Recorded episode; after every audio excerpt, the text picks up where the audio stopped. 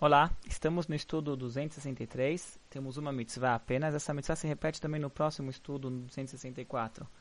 É a mitzvah da lei de compra e venda. Que acontece? Pela Torá, tem formas de como alguém se tornar proprietário de, outra, de, de algo.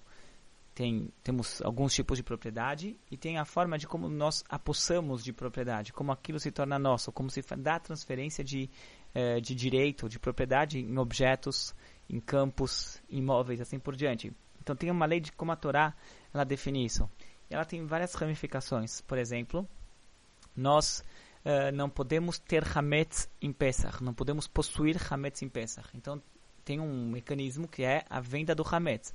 O que, que é a venda do Hametz? A venda do Hametz seria a transferência de posse da nossa, do Hametz, da nossa propriedade, para um não-judeu antes do Pesach. E depois do Pesach adquirir esse Hametz de novo.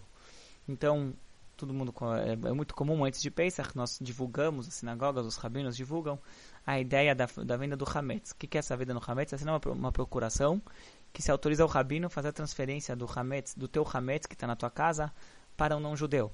E aqui está a chave do negócio. O, não precisa pegar o próprio Hametz, o próprio objeto, e transferir para a mão do não-judeu. Tem várias formas de como transferir algo e que pela Torá aquilo vai mudar de, de posse, ao ponto que nós não vamos mais estar proibindo essa, transgredindo essa proibição de possuir hametz.